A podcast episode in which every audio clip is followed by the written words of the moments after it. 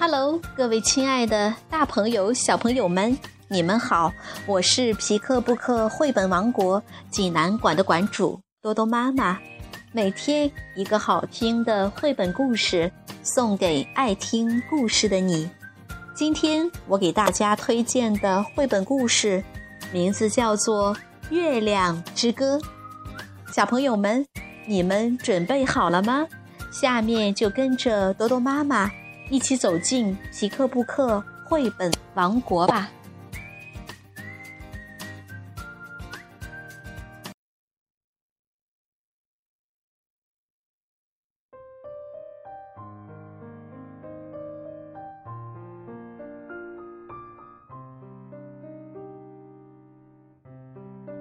《月亮之歌》，德国莫里兹佩兹。文，法国艾米丽·库雅瓦斯基图，于山翻译，湖北美术出版社出版。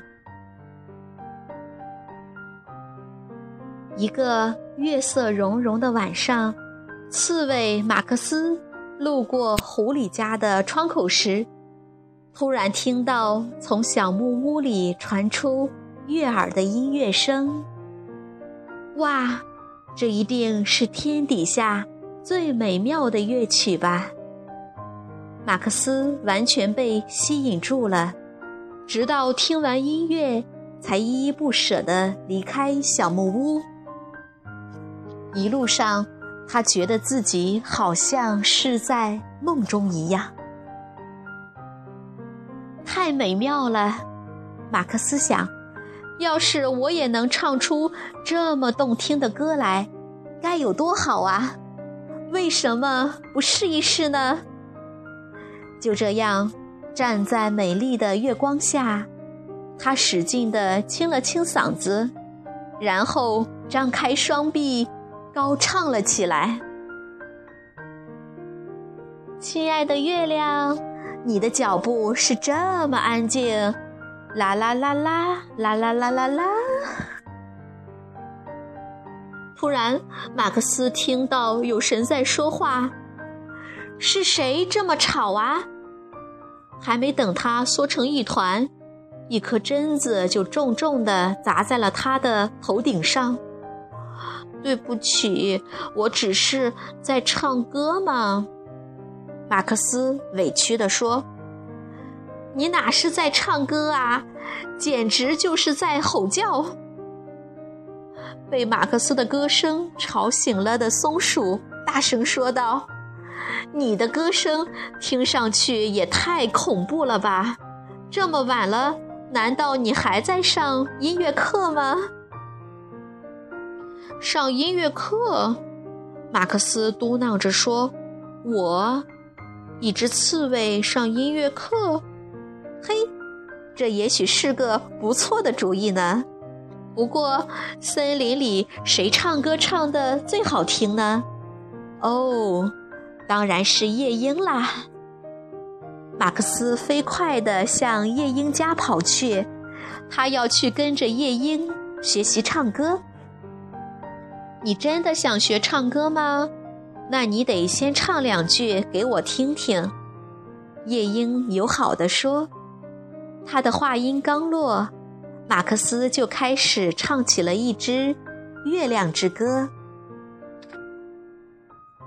夜莺听着听着，差点从树枝上掉下去。听上去实在是……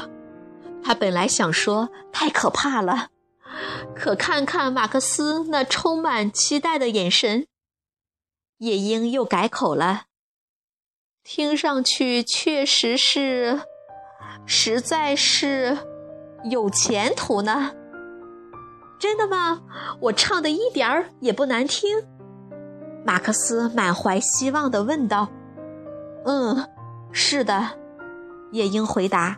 “不过，我们还需要再学习一些唱歌的技巧。”就这样，夜莺每天晚上陪着刺猬一起。练习唱歌，终于有一天，等音乐课一结束，夜莺就飞到了狐狸家。我简直无法再忍受下去了。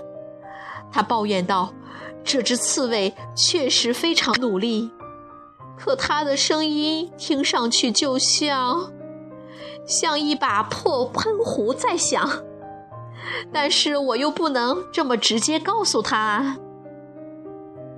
如果让他跟合唱队一起合唱，会不会好一些呢？”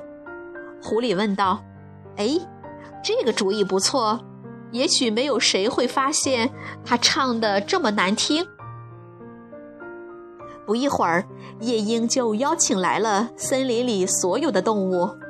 不过，听说刺猬也要参加合唱团时，动物们就纷纷离开了。最后，除了马克思，只有老狼、乌鸦和鹿留了下来。亲爱的月亮。鹿大声的嘶叫，你的脚步。老狼高声的嚎叫，这么安静。乌鸦呱呱的狂叫。紧接着，马克思也大声唱道：“啦啦啦啦！”天哪，夜莺实在是无法忍受下去了。他叹息着说。亲爱的同学们，我想我不能再教给你们任何东西了，非常抱歉。你们唱的不是很好，也不是很糟，重要的是你们各自都付出了努力。老狼、乌鸦、鹿和马克思都感到十分失望，特别是马克思。他们都沉默着，不知道应该再说什么。还是乌鸦先开口说道：“也许和一只夜莺相比，我们唱的不是很好。可是对于乌鸦来说，没准他们还会认为我的声音相当优美呢。”“是呀，是呀，在狼群中，我也是一个远近闻名的歌唱家呢。”老狼说。这时候，马克思心中也有了一个好主意。第二天晚上，他们四个一起举办了一场音乐会，还邀请了森林里所有的刺猬、狼、乌鸦和鹿前来观赏。没有想到，他们的演出非常成功，所有的听众都一再要求他们演唱那支《月亮之歌》。音乐会结束后，马克思又来到了那扇敞开着的窗户下，再次聆听着那首动人的乐曲。不过这一次，他还带上了一位漂亮的同伴，他们一起倾听着美妙的音乐。这首曲子太美了，不过你知道吗？能跟你一起听音乐，让我觉得更加美好。漂亮的同伴说。这时候，马克思害羞的红了脸，心里充满了无限的幸福。小朋友们，这个故事好听吗？这是一个独特的、具有启发性的故事。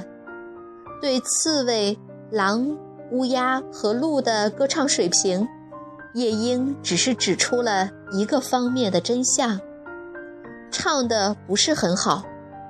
但是老狼却说出了事情的另一个真相：在狼群中，我也是一个远近闻名的歌唱家。这个故事引人思考。评价事物的标准是什么？成功的标准在哪里？是该以别人为标准，还是以自己为标准？